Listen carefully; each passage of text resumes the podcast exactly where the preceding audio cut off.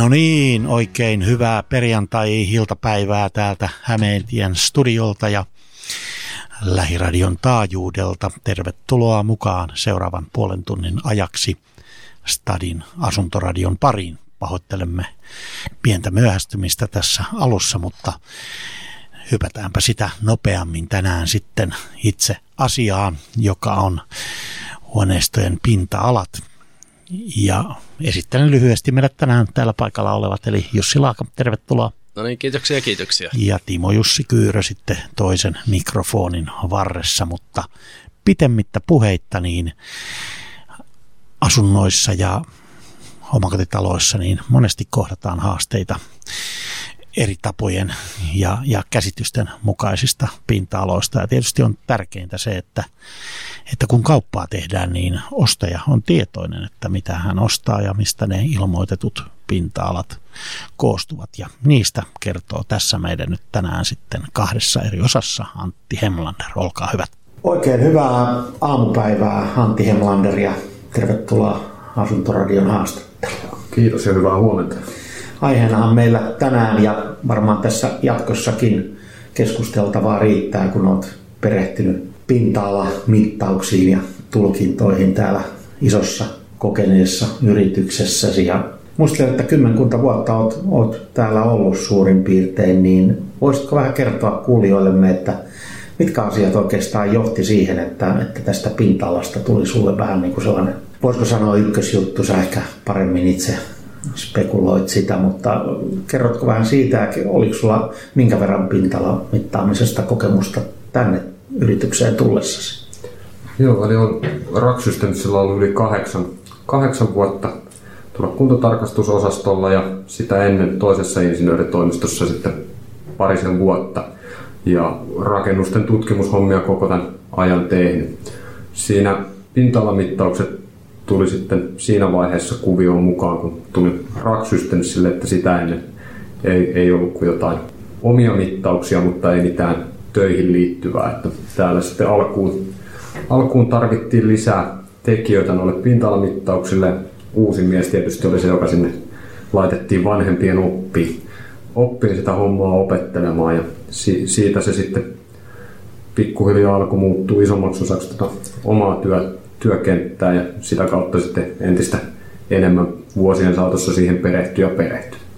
Jos ajattelee nyt näitä reilua kahdeksan vuotta, mitä Track Systemsillä ollut, niin onko nämä mittausten aihiot ja ihmisten reaktiot niistä, niin onko se tämän kahdeksan vuoden aikana mitenkään muuttunut vai onko se niin kuin samanlaisia keissejä ja samanlaisia haasteita, jos nyt puhutaan lähinnä asuin, asuinhuoneistoista, niin Onko siinä tapahtunut sun aikana minkäännäköistä muutosta, että onko ihmiset tullut tarkempia tai mitä sä arvioisit?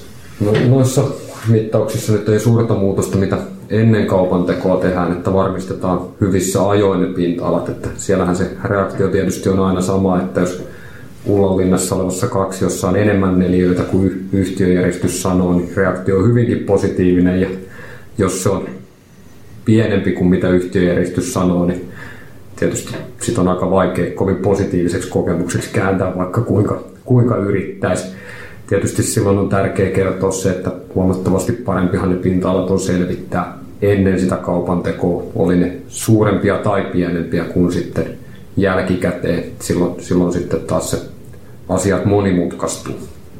Joo, tämähän on melkoinen viidakko tämä pinta-alakäsitteiden kokonaisuus ja niistä tässä onkin sun kanssa tarkoitus keskustella matkan varrella ja vähän erotella näitä eri, eri aihioita.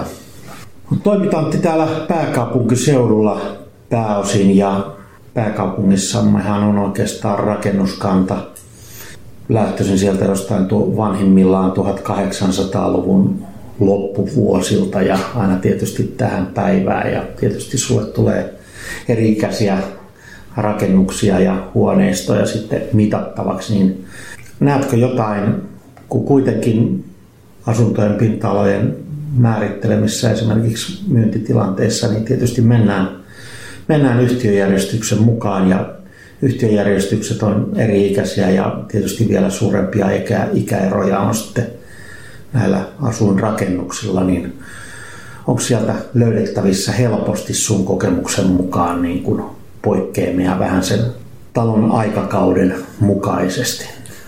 Joo, noissa yhtiöjärjestyksissä olevat pinta-alat, niin ne kyllä pääsääntöisesti noissa 1800-luvun lopun ja 1900-luvun alkuvuosikymmenien taloissa, niin ny- nykyaikaisella systeemillä, kun mitataan huoneistoalaa, niin ei, ei kyllä käytännössä koskaan päästä samaan, samaan tulokseen. Mutta sitten niissä se, että kumpaan, kumpaan suuntaan ne erot on, niin se, se vaihtelee. Eli siellä toisinaan ne on suurempia, suurempia ne asunnot kuin mitä yhtiöjärjestyksessä lukee ja toisinaan sitten pienempiä. Yle, yleisimmin ne on hieman pienempiä, muutaman neljön. Et se on oma kokemus, kokemus niistä, että kun mitä, mitataan ja lasketaan tämä nykyinen huoneistoala, niin mu, yleisin on se, että se on hieman pienempi kuin mitä yhtiöjärjestyksessä sanotaan, mutta sitten suurimmillaan ne on ollut 10 neliö, yli 10 prosenttia suurempia asunnot kuin mitä yhtiöjärjestyksessä sanotaan. Että mitä yksilitteistä ei ole, että kun on tiettyyn aikaan tai tietyllä vuosikymmenellä tehty, niin voisi sanoa, että se on automaattisesti pienempi tai suurempi. Mm. Että pinta-alat niihin yhtiöjärjestyksiin on laskettu tai määritelty niin moninaisilla tavoilla. No, näetkö mitään eroa esimerkiksi siinä, jos puhutaan 1900-luvun alun taloista, että onko ennen itsenäisyyttä tai, tai sitten itsenäisyyden ja sotien välisenä aikana rakennettu, että muuttuuko se jotenkin siinä 20-30-luvulla ne mittaustavat vai onko se sitä samaa niiden Jugendajan talojen kanssa sun mielestä, se tarkkuus tai lähinnä epätarkkuus, mitä tässä toit Ky- Kyllä se ihan samana pysyy, että ihan jopa 60-luvulle, 60-luvulle saakka. Että sitten sen jälkeen alkaa tarkkuus kyllä omien kokemuksien mukaan parantua, mutta noista vanhemmista rakennuksista niin ei oikein, ei, ei kyllä pysty erottelemaan, että olisi selvää eroa. Et yleensä ne ihan vanhimpiinhan on sitten yhtiöjärjestykset tehtykin tai muutettu jossain välissä, että niistä, niistä on sitten ehkä vähän hankalampi, hankalampi sanoa, että mikä se alkuperäinen on siellä, siellä ollut, että niitä, niitä ei kyllä oman muistin mukaan ole juuri enää tullut vastaan. Et siinä mielessähän ei voi sanoa, että niissä olisi alun perin tehty virheellisesti, että nythän huoneistolla mittauksia on sitten tehty tällä nykyisellä standardilla vasta 2011 vuodesta ja sitä edellinen oli vuodelta tai 80-luvun puolivälistä. Et tietysti sitä, sitä ennen kuin on tehty, niin ne on tehty sen aikaisella määrittelyllä. Joo, kiitoksia Antti. Tässä oli hyvä pohjustus siihen ja palataan tähän pintala-asiaan sinun kanssa vielä varmaan aika pikaisesti. Antti Hemlander, Rack Systems, tervetuloa taas jutustelemaan pintaloista kanssa. Kiitoksia. Me tuossa aikaisemmin pikkusen pohjusteltiinkin jo sun, sun taustoja ja enitenhän tietysti täällä pääkaupunkiseudulla, missä toimit, niin mittauksia varmaan tulee kerrostalohuoneistoihin.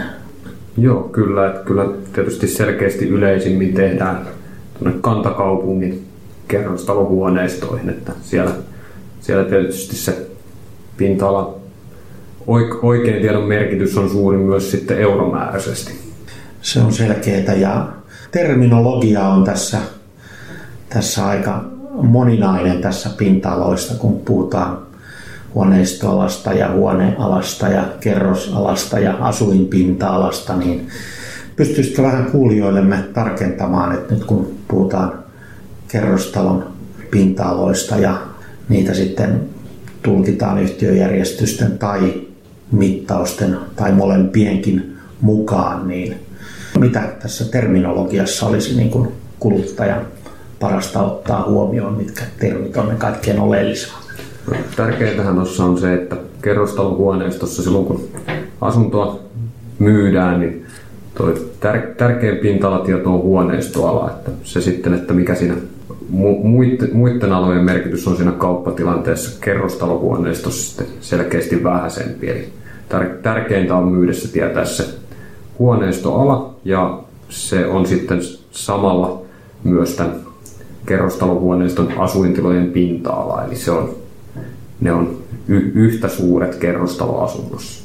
Ja huoneistoalassahan sen perusperiaatteet siinä on se, että se mitataan ulkoseinien ja huoneistoa rajaavien muiden seinien sisäpintojen mukaan. Ja sieltä välistä sitten vähennetään mahdolliset kantavat väliseinät ja muuratut hormistot ja tämän tyyppiset. Eli sillä päästään suuruusluokkaan sitten käsiksi noilla tiedoilla. Eli tosiaan jos on paksuja kantavia väliseiniä tai ulkoseinät laskettu mukaan siihen, niin tuommoisissa tiilirakenteisissa vanhoissa taloissa, niin ne erot niissä pinta-aloissa niin voi olla hyvinkin suuri. Oletko törmännyt sellaisiin mittauksiin, että samassa vanhassa talossa vaikka päällekkäiset huoneistot, niin toinen on mittauksen jälkeen 75 ja toinen 79 neliöä tai jotain vastaavaa ihan, ihan samanlaisissa identtisen oloisissa huoneistossa, niin nämä mittaustulokset sitten nykynormien mukaan kuitenkin voivat vaihdella.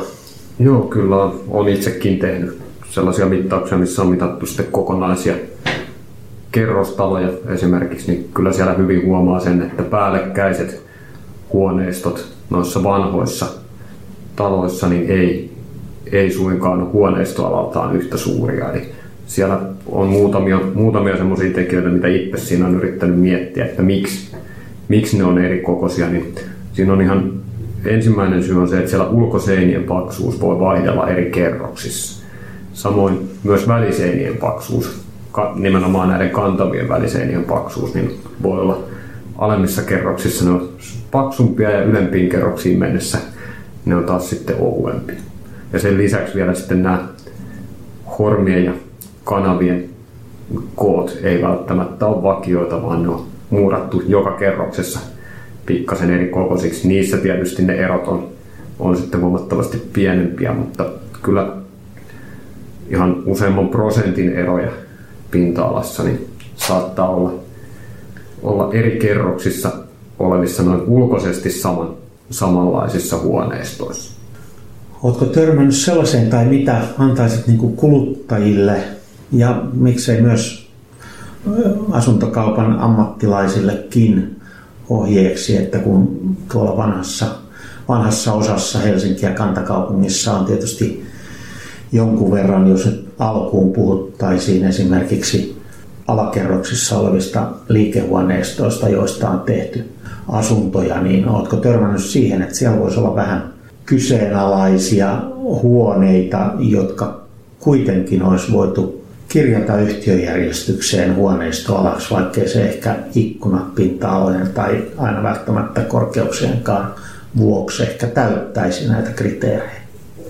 Nyt, nyt en just kyseisiin, kyseisen tyyppisiä kohteita ei kyllä itsellä tullut vastaan, että ty, tyypillisimmissä sitten muutetussa tiloissa niin pinta-alat poikkeaa siitä kohtuu uusistakin piirustuksista, niin on nämä ullakkokerroksien huoneistot, joissa arkkitehti on tehnyt piirustukset ja sitten se ullakkohuoneisto on sinne rakennettu kuitenkin niin, että saadaan kaikki tila käyttöön, mitä siellä on käyttöön otettavissa. Ja silloin, silloin sitten vaikka ne piirustukset olisi ihan uusia ja tarkkoja sinänsä suunnitelmina, niin sitten kun ne on käytännössä tehty, niin välttämättä ne ullakkokerroksien pinta-alat ei, tai ullakkohuoneistojen pinta-alat ei sitten ihan yksi yhteen mene kuitenkaan niiden uusienkaan piirustuksien kanssa. Noita huoneistoja, jotka olisi muutettu sitten noihin vanhoihin, vanhoihin tota liiketiloihin, niin niitä ei ole niin paljon. On joitain mitannut, mutta en, en niin monia, että niistä voisi mitään yleisiä linjoja valitettavasti sitten sanoa, että siinä tietysti täytyisi aina vähintään kymmeniä mittauskohteita olla, että uskaltaa jonkunnäköistä linjanvetoa tehdä, että mu- muutamien perusteella en, en uskalla siinä mitään tarkkaa sanoa. Mitäs noissa ullakkohuoneistoissa, kun useimmiten niissä on kuitenkin ilmoitettu vain yksi neliömäärä, ja kuitenkin niissä on monesti, kun on jyrkkää harjakattoa, niin selkeästi sellaista niin kuin huoneeseen kuuluvaa pinta-alaa, mikä on alle normien alle 220 alle 160 niin voiko lähtökohtaisesti sun mielestä lähteä siitä, että, että se pinta-ala, mikä ilmoitetaan, niin se ei siihen ei kulu mukaan ne tilat, jotka on, on sitä niin sanottua matalaa vai onko siinä vaaraa, että se huoneiston pinta-ala kuitenkin olisi se yhtä kuin se lattiapinta-ala niidenkin tilojen osalta. Joo, se tietysti mikä niissä täytyy ilmoittaa on se huoneistoala ja siinä sitten se korkeusraja tosiaan on niin kuin sanoitkin, niin 1,6 metriä, sitä matalampia tiloja tai tilojen osia ei huoneistoalaan lasketa. Ja itse kyllä kun niitä ullakkohuoneistoja mittaa, niin aina siinä vastaukseksi tulee kaksi lukua ja toinen on ensin se huoneistoala ja sitten sen lisäksi näitä huoneistoalaan kuulumattomia tiloja tai tilojen osia, jotka sitten on näitä, esimerkiksi näitä matalia, matalia osia. Mutta tosiaan silloin jos on vinokattoja ja reunaosilta ne huoneet on matalia, niin tähän huoneistoalaan ei, ei missään tapauksessa niitä alle 1,6 metriä korkeita osia voi laskea eikä sitä kautta sitten siinä niihin ilmoittaa. Että siinä kyllä vaatii, vaatii kohtuu tarkkaa mittaamista, että saadaan ne oikeat pinta-alat niistä esiin. Mutta tosiaan huoneistoala on se tärkein, tärkein vaikka sitten olisi näitä muuta lattia-alaa huoneistossa, mitä ei, ei siihen lasketa, niin kyllä se ehdottomasti sekä yhtiöjärjestyksissä että sitten näissä myy- myynnin yhteydessä niin tärkein, tärkein silloin on se huoneistoala. Joo, kiitoksia Antti Henlander. Kiitoksia. No niin, siinä asiaa pinta-aloista reippaasti ja tosiaan tänään meillä jää tuo musiikkiosuus pois, mutta luvassa on vielä ajankohtaista ja tärkeää, ei välttämättä aina positiivista asiaa, mutta hyvän negatiivisista asioistakin on tietää. Eli lutikoista tulee sitten kertomaan tuossa ohjelmamme lopuksi tänään, mutta Tivo Jussi ja Jussi kiittävät. Kiitoksia ja oikein hyvää viikonloppua. Kiitoksia ja seuraavalla kerralla onkin sitten vuorossa vieras meillä täällä Antti Autio kertomassa asbestista, koska sehän on tällainen kuuma peruna vuonna 2016 lakiuudistuksen myötä ja kaikissa rakennuksissa, jossa puretaan sitten vanhempia kuin 95 vuoden kohteita, keittiöitä, kylppäreitä, niin kannattaa olla kuulolla. Kiitos, hyvää viikonloppua. Juha Aro Antti Siimeksiltä, tervetuloa mukaan Asuntoradion haastatteluun. Kiitos. Tänään on vuorossa keskustelut sitten pienten tuhoeläinten torjunnasta, joka on sinulle työsi puolesta hyvin tuttua. Kuinka kauan olet tätä tuholaistyö torjunta tehtäviä yrityksessäsi hoitanut? No, tässä tuholaistorjuntayksikössä niin kuusi vuotta tulee täyteen nyt tulevana vuoden vaihteena. Että kyllä tässä on, jos jonkunlaista asiakasta on nähnyt sinä aikana. Ja varmasti näitä pieniä kiusaajiakin sitten. Ja tänään oli tarkoitus keskustella seinäluteesta, joka ymmärrykseni mukaan Suomesta jo jossain vaiheessa oli saatu kokonaan pois, mutta mikä tilanne on tänä päivänä vieläkö luteisiin täällä asuin ympäristöissä törmätään? Kyllä lutikkaan, lutikkaan on viime aikoina taas törmätty lisääntyvässä määrin, eli tuossa 60-luvun kieppeillä lutikka saatiin häviämään Suomesta, niin kuin varmasti muualtakin maailmasta aika hyvin tehokkaiden torjunta-aineiden, esimerkiksi DDTn avulla. Mutta sitten nämä vahvemmat myrkyt on kielletty ja kannat ovat taas hyvin vahvassa nousussa. Eli tällaisissa isommissa maailman metropoleissa, New Yorkissa, Lontoossa vastaavissa, niin lutikkaongelma on jo varsin suuri ja tietysti koska siellä ei esimerkiksi pakkanen katkaise tätä hyönteisten esiintymistä, niin niitä on sitten ihan julkisissa paikoissa, linja-autoissa, elokuvateattereissa, metroissa vastaavissa, joten ne leviää myöskin hyvin tehokkaasti sitten huoneistoihin ja varmasti myöskin turistien mukana sitten myös tänne Suomeen. Minkä verran näitä havaintoja tai torjuntapyyntöjä teille on esimerkiksi viime vuosien aikana tullut? Minkälaista määristä puhutaan? Torjuntamäärät on kasvanut hyvin vahvasti, että jos silloin kuutisen vuotta sitten niin puhuttiin muutamasta keikasta kuukaudessa, niin kyllä niitä nyt jo toista sataa kuukaudessa on, eli mennään lähemmäksi puolitoista tuhatta torjuntakäyntiä vuodessa, tai asiakasta oikeastaan, että niissähän joudutaan sitten tekemään useampia käyntejä ennen kuin lutikosta päästään eroon siellä kohteessa, koska torjunta on hyvin haastavaa. Lutikathan pääasiassa kai tulevat sitten Suomeen ulkomailta. Onko tämä käsitykseni oikein? Kyllä se näin on, eli leviämisen syynä on varmastikin tällainen vapaa liikkuvuus, lisääntynyt matkailu, halpalentoyhtiöiden tarjoamat matkat eksottisempiin paikkoihin ja turistien liikkuminen paikasta toiseen on helpottunut, eli sieltä globaalin kaupan ja matkailun myötä sitä kantaa tulee Suomeen. Voiko näihin millään tavoin ennalta sitten matkalta esimerkiksi tullessa varautua, jos on ollut jossain vähän sanotaan eksottisemmassa maassa ja niiden näkeminen kai ihmissilmällä on aika haastavaa kuitenkin, että voisi todeta, että nyt, nyt on tullut ja pitäisi jotain torjuntaa niin kuin oman matkatavaroiden suhteen tehdä. Kyllä lutikathan on varsin pieni kokoisia, ainakin nymfit, nämä lutikoiden poikaset ja sitten myöskin munat lähes silmin havaitsemattomia. Varmasti tulisi huolellisesti tarkastaa matkatavarat ja tarvittaessa käsitellä. Esimerkiksi lämpökäsittely saunan lauteella on hyvin, hyvin tehokas ennaltaehkäisevä toimenpide lutikoiden hävittämiseksi, jos niitä matkailun myötä on, on tullut sitten tavaroiden mukana. Ja muutenkin ylipäätään huolellinen tavaroiden vaatteiden läpikäynti sen matkan jälkeen niin edesauttaa sitä. Välittömästi kaikki tavarat pesukoneeseen, pestävät tavarat siis. Ja niiden lisääntyminen, onko se kovin aktiivinen ilmiö?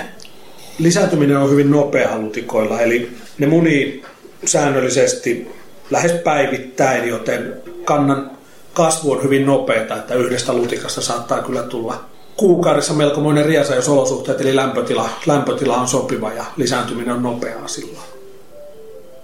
Kun lutikoita sitten, niin kuin sanoit, paljon tai melko usein tänä päivänä havaitaan, niin onko suositus välittömästi kääntyä ammattilaisen puoleen, että kotikosteen ei niistä selviä?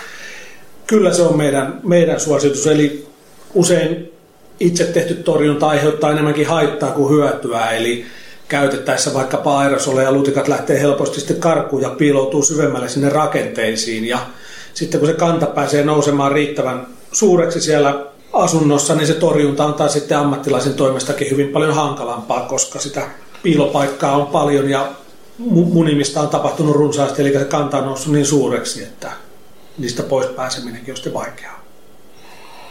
Tässä nyt jos isossa kerrostalossa jossain huoneistossa näitä lutikoita tavataan, niin onko se tavanomaista, että, tai kysyn, että kuinka laajalle tämä hävitysoperaatio kerrostalossa pitää sitten ulottaa, että varmistetaan tai pyritään varmistumaan, ettei ongelma jäisi kytemään? No me mennään siinä aika paljon tilaajan ehdolla, mutta meidän suositus on, että tämä huone, huoneisto, missä on ongelmaa, niin se käsitellään ja ympäröivät huoneistot vähintään sitten tarkastetaan luteiden, lutikoiden varalta, että ne eivät ole päässyt leviämään sinne. lutikat aika helposti kuitenkin sähköjohtojen läpivientejä, halkeamia pitkin saattaa päästä sitten viereisiin huoneistoihin, varsinkin jos se kanta on päässyt isoksi siellä alkuperäisessä huoneistossa. Niin kyllä suosittelemme varsin lämpimästi lä- lähi- lähihuoneistojen tarkastamista. Onko teillä mitään uusia instrumentteja tähän luteiden kanssa toimimiseen ja niiden paikallistamiseen? No me ollaan pyritty kehittämään menetelmiä siten, että kemikaalien lisäksi käytettäisiin fysikaalisia torjuntatoimenpiteitä, eli lämpöä, mahdollisuuksien mukaan kylmäkäsittelyä, eli pakastamista. Ja sitten tietysti meillä on käytössä ollut tässä jo puolisen vuotta ludekoira, joka sitten havaitsee tai, tai pystyy erottamaan sen, että onko huoneistossa luteita vai, lutikoita vai ei. Koiran ystäviä varmasti kiinnostaa, että minkä, minkä rotuinen koira tähän, tähän on paras oppimaan tai minkä olette saaneet oppimaan. Muistatko, minkä rotuinen tämä luteita jahtaava tai paikallistava koira olisi? Tällä hetkellä olisi ollut kultainen noutaja, joka on, on tässä työtouhussa ja ja tuota, on, on useammassa huoneistossa jo varsin menestyksekkäästi vierailut myöskin. Että tietysti siinä on edellytyksenä, että huoneisto on riittävän siistiä, siellä on hyvä järjestys, että tämä koira pystyy toimimaan siellä, että pikkusen, pikkusen rajoittaa se, että minkälaisessa kunnossa kohde on. Sanotaan nyt tällainen kerrostalo ilmentymä, niin kuinka pitkä tämä prosessi, torjuntaprosessi on? Sanotaan, että jos yksi kerros neljä asuntoa joudutaan sitten huolellisesti torjumaan, niin kuinka paljon Siitä on sitten asukkaille, ei voi sanoa haittaa, koska parempaahan siinä pyritään, mutta kuinka iso pitkä operaatio se keskimäärin on? Se vaihtelee varmasti aika paljon siitä, että miten paha se ongelma siellä kohteessa on, että kolme käyntiä voisi olla sellainen minimi, jos hyvä, hyvä tuuri käy, että kolmella käyntikerralla päästään eroon, mutta onpa, onpa sellaisiakin kohteita, missä kyllä ollaan jouduttu seitsemänkin kertaa käymään ja silloin se usein menee sitten siihen, että joudutaan alkaa purkamaan niitä rakenteita, eli ne lutikat on niin pahasti jossain vaikka lattian alla tai seinän rakenteissa jalkalistojen sisällä, että siitä ei enää selviä pelkällä kemikaalin käytöllä, vaan ollaan sitten jouduttu tekemään purkutoimenpiteitä, että ollaan päästy käsiksi siihen ongelmaan. Ja minkä verran näiden käyntien välillä suurin piirtein on hyvä olla aikaa, jos niitä on vaikka kolme, niin onko se viikko, kuukausi? Se on noin nyrkkisääntönä ehkä kahden viikon, kahden viikon välein, että voi vaihdella hieman sinne tänne. Jos ongelma ei ole kovin paha, niin voi käyntiä pikkusen pidentää, mutta jos havaintoja tulee koko ajan, että se runsaasti liikkuu lutikoita, niin silloin käydään tiheämmin sitten aluksi. Että koko operaatio kestää ehkä kuukaudesta kolmeen kuukautta. Kiitoksia Juharo. Kiitos.